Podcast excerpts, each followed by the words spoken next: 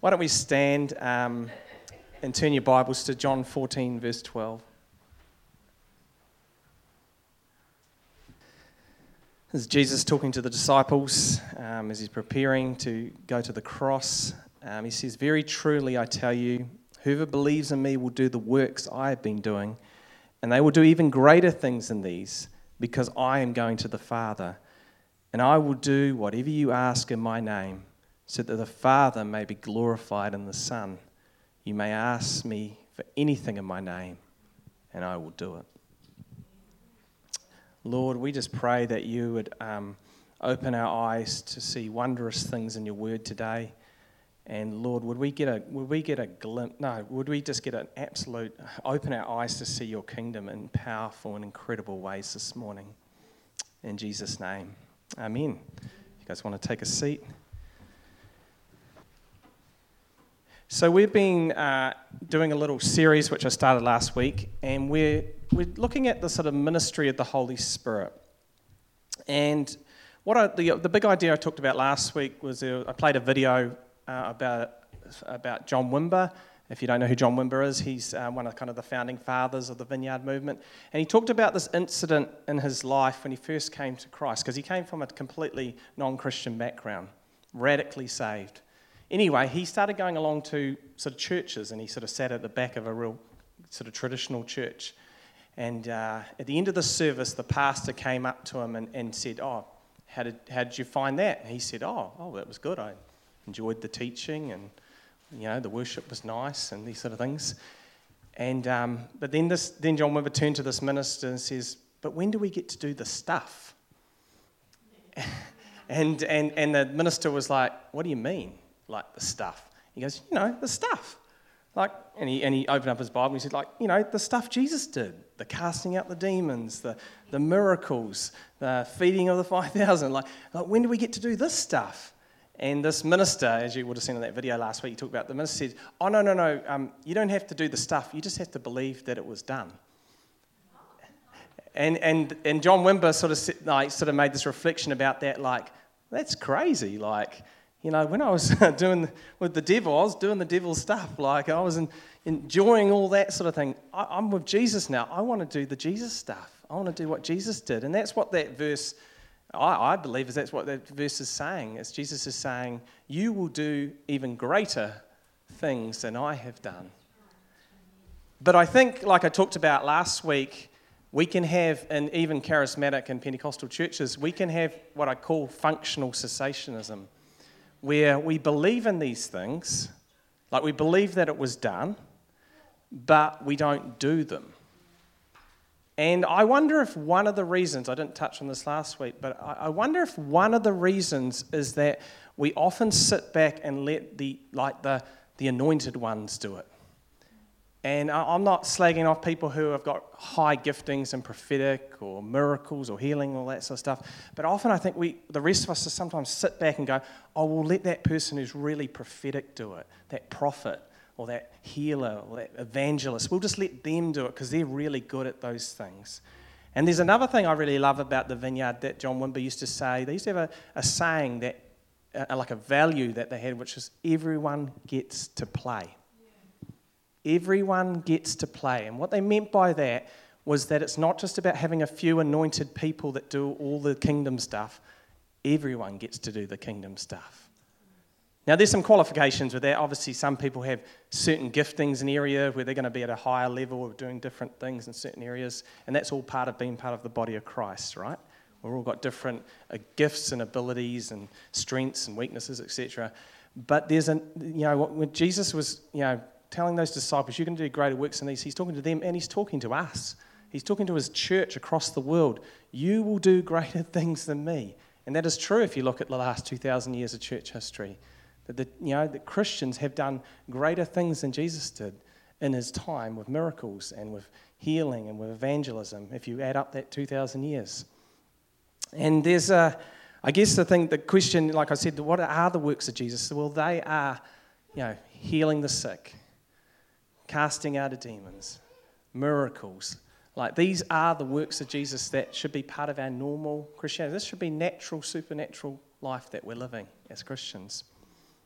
It's this thing that um, Peter and John sort of activate us. This is just after Pentecost. They're filled with the Spirit. They go, I love this. They're going to a prayer meeting. They're interrupted by, by this Holy Spirit moment where this guy who's a, a, a um, someone who's lame, he can't walk, uh, and this guy cries out for some money by the side of the gate.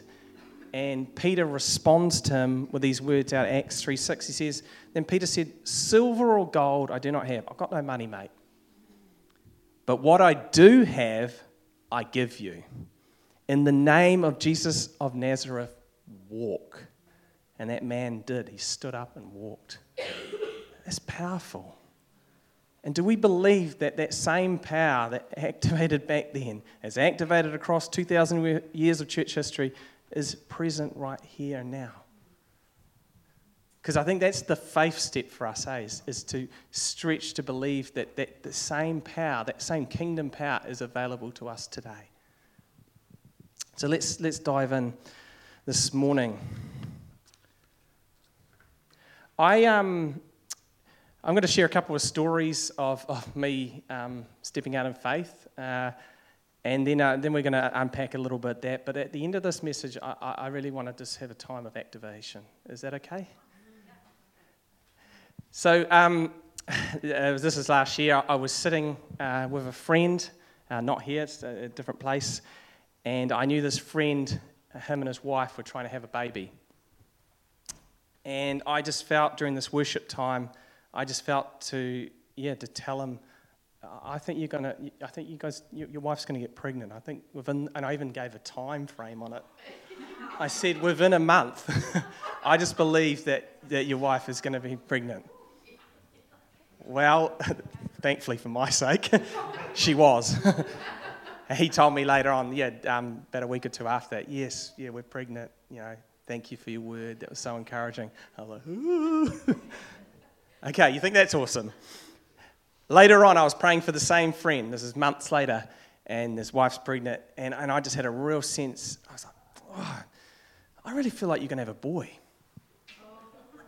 And he had a girl. another time, I was uh, uh, at another sort of uh, church leadership thing, and there was a ministry time, and I, you know, sometimes I, I know some people, see people when you're going to pray and you think, oh, that person just like dialed in with God and stuff. But sometimes I'm just in the moment, and then you know this guy said to me and another person, "Would you pray for me?" And I was like, okay.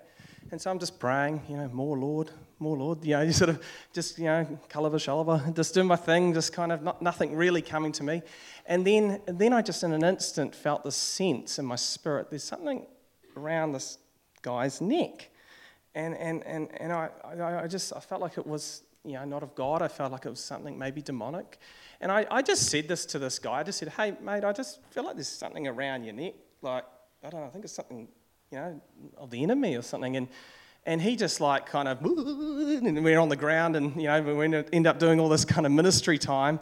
And then afterwards, he, he said that was just really, um, you know, breakthrough for him. That like he was like, oh, yeah, I've been feeling that. I felt like there's something that's been coming against me. And I, I just, that, that was, thank you for praying for me for that thing. And I was like, oh, great, I do hear from God.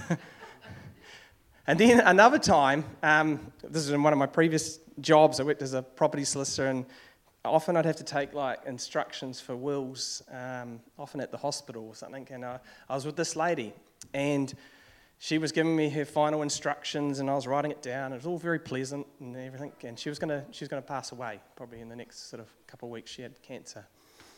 Anyway, I just felt like the Holy Spirit knocking on my heart and like to say something, like um, just to maybe offer to pray. And I'm like, you know, like sweating, like there's sweat on my back. And I'm like, oh, God, okay, all right, go, Nick, go. And, and and I said to this lady, I, I, was, I was, like, oh, look, I'm a, I'm a Christian. Uh, I, I you know, realize you're you know, going to pass away soon. Could I pray for you? And I was making some assumptions here too. This lady was quite elderly. So I was like, oh, you know, because there's generally like people of that generation age group have some sort of Christian background. Like you're like, oh, she's got to be Catholic or some sort of Anglican or something like something there. And she's like, oh, no, thank you. I don't believe in God. And then I was just like, oh, this is awkward. Because that was at sort of the end of the thing. And I was like, oh, okay then. Um, well, I'll send the draft out to you. And I just sort of did a sort of awkward, I think I, a chair fell over. So sort of, it was really awkward as I went out. I tell all those stories for a reason. Two of those stories, I guess you could say, were, were wins. They were successes. I heard from God, something happened. And two of those stories, maybe I heard from God, but something didn't happen. And, and it felt like a bit of a failure at the time. But what was the common theme about all those four stories? What was the common denominator? Exactly. That I tried. That I tried. That I made an effort. That I did something. That there was some sort of action step. Um, that I did it. And that's what I was talking about last week at the end of my sermon. I've been very encouraged by this um, thing from Jordan Seng. He's a vineyard pastor in Hawaii um, does a lot of stuff in healing and prophetic.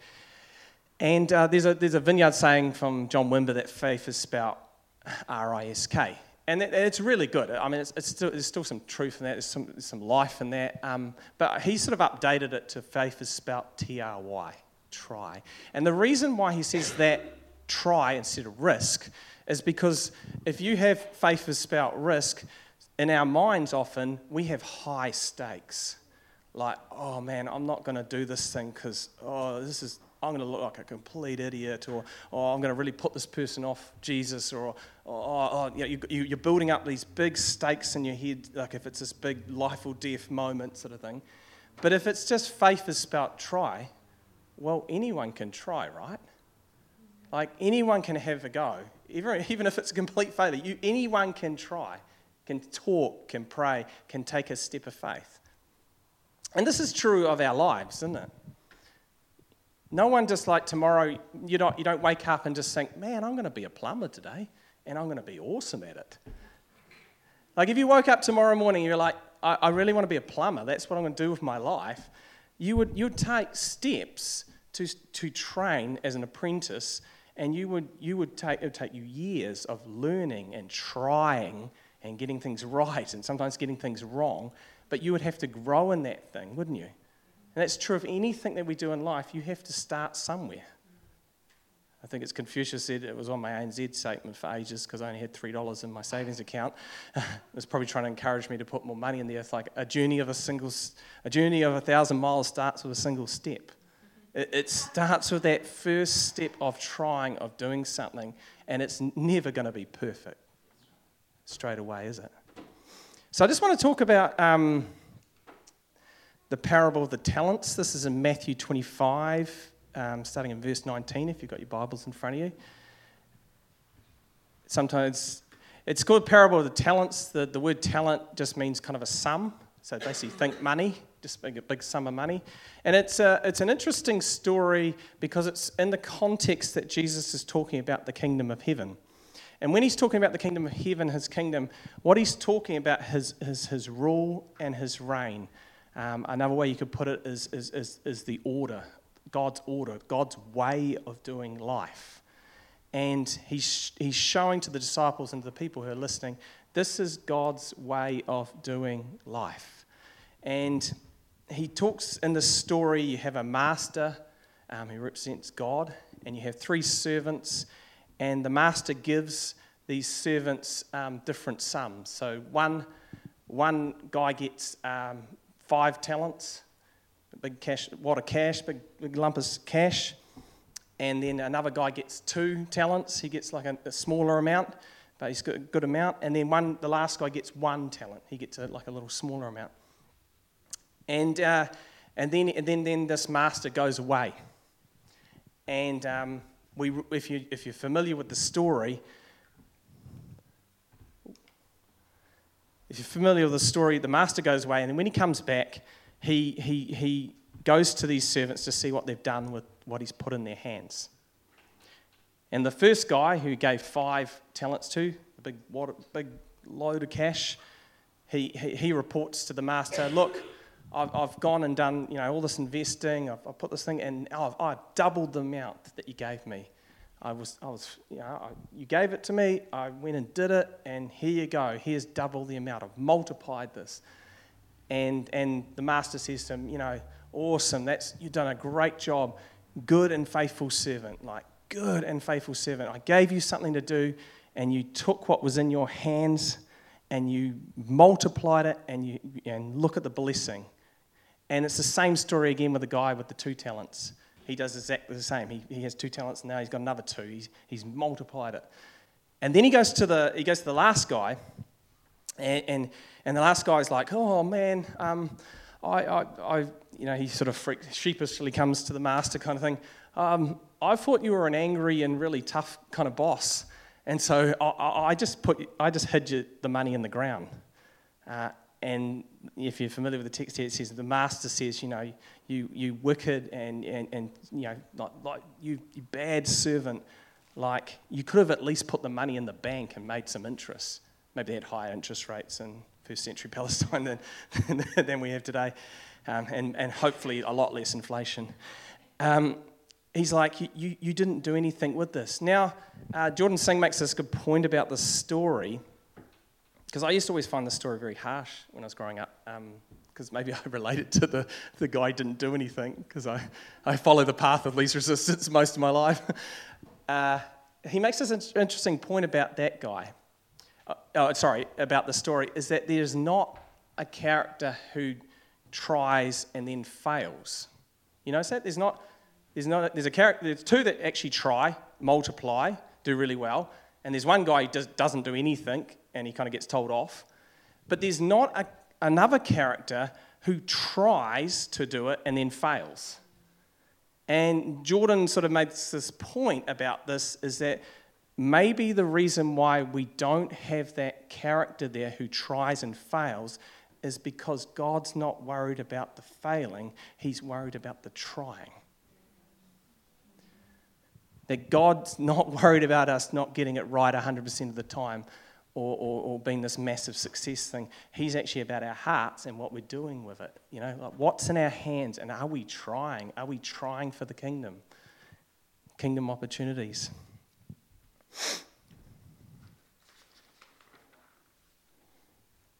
Which reminds me of the story um, by a guy called Shawn Bolz. Uh, if, if, you're familiar with this guy, he's a very prophetic guy. Like he's the sort of guy who gets people's phone numbers and that sort of detail when he's giving a prophetic word. So, like high, high level of prophetic insight. But uh, in his book, Translating um, God, he shares a story about that he often goes to diners. And in the diner, he, he you know, stretches his faith by going up to people who are not Christians, just people he's randoms he's met in the diner, and he actually sort of basically practices, actually sort of says, Hey, look, I felt, heard this from God for you. Um, or, or he just says, Does this name mean anything to you? Or something like that. Some sort of intro to a, to a random stranger. And, and you know, his amazing stories of, of you know, how people have come to faith through doing these prophetic steps. Um, but in one of the stories, he went up to this, I think it was a lady, and he said to, he said to this lady, like, does the name such and such mean anything to you? And, and the lady just said, nah. And he was like, oh, okay. and so he sort of turned around to like leave, and, um, and he's thinking, flip, I've, I've stuffed this up. And, and the lady said, said to him as he's leaving, but why did you ask me that? And, um, and he's sort of going through his head as he's about to go to talk back to this lady. Oh, oh no, how am I going to explain this? Like, you know, I'm, I'm going to be, oh, this is not going to be good. Like, this is going to even get worse, and I'm going to even put this person more off Jesus and the kingdom. Well, actually, what happened was he ended up sitting down with this lady for about two hours, having this big, in depth conversation about how he hears from God, that he loves Jesus, and that this is why he's doing this. And at the end of those two hours, that lady gave her heart to the Lord. And the, the point he's trying to make with that is that even when we fail, God can use that. But if he hadn't tried, would that opportunity been there? Even in his failure, God can use that. And I felt that's so encouraging, isn't it? Right? And this is the, as I, as I sort of come into land this morning and as we, as we spend some time as um, activating our faith, There's a, there's a reality that God uses us. We know that God can do everything, right? I mean, we weren't there when the world was created. He did all that on his own. We know that he can do anything at any time. That's his power that he has. But he chooses, as we read through scripture and as we know through church history and through our lives, that he chooses to use you and I. John Sing says this The reality is, God routinely partners with us to get things done in the world. He reveals truth, but we have to preach it. He offers salvation, but we gather in. He shows mercy, but we serve the poor. Supernatural ministry works the same way. God is the source of the power, but we lay hands on people or speak commands that the power might flow to others. Who empowers supernatural feats? God. Who does them? We do, usually. He goes on to say, in many dozens of recorded episodes of supernatural healings in the New Testament, there is not a single case of a person being healed as a result of petition alone. Every single recorded healing happens as the result of a person applying supernatural power directly to another person. In a few cases, the minister initially petitions to God to grant him or her power, but always the healing itself is triggered through a human touch, a spoken command, a transfer medium like anointed cloths or oil, or some other form of person to person application. Which leads me to the quote I want to finish my message on this morning from St. Augustine Without God, we cannot. He's the source of all power, right? He's the one who made the universe and everything in it, including us. Without us, God will not. He's looking for people who are going to partner with Him to bring kingdom life in every situations. Even on Sunday, the 22nd of October, Labour weekend in Palmerston North, He wants to move. His kingdom wants to break through to situations. When I talked about that order of heaven, you know, sometimes I think we hear the word order and we, we think that's all about sort of structure and rigidity and conservative sort of stuff. Um, but really, the order of heaven is that in, in, in heaven there's no sickness. In heaven there's no demonic oppression. In heaven there's no poverty. And when we, we praying, like Jesus said, let your kingdom come, let your will be done, what we're doing is we're actually asking God we're partnering with Him to bring heaven down into earth through us to others. A sign of the kingdom. So, some, when we see someone healed, when we see someone freed from demonic oppression, when we see someone come to salvation, when we see incredible works of the kingdom where people um, who have been in poverty and have been struggling with needs and Christians reach out to them, that's the kingdom of heaven breaking through into our reality making our reality how it should be and will be for eternity. Amen? Why don't we stand?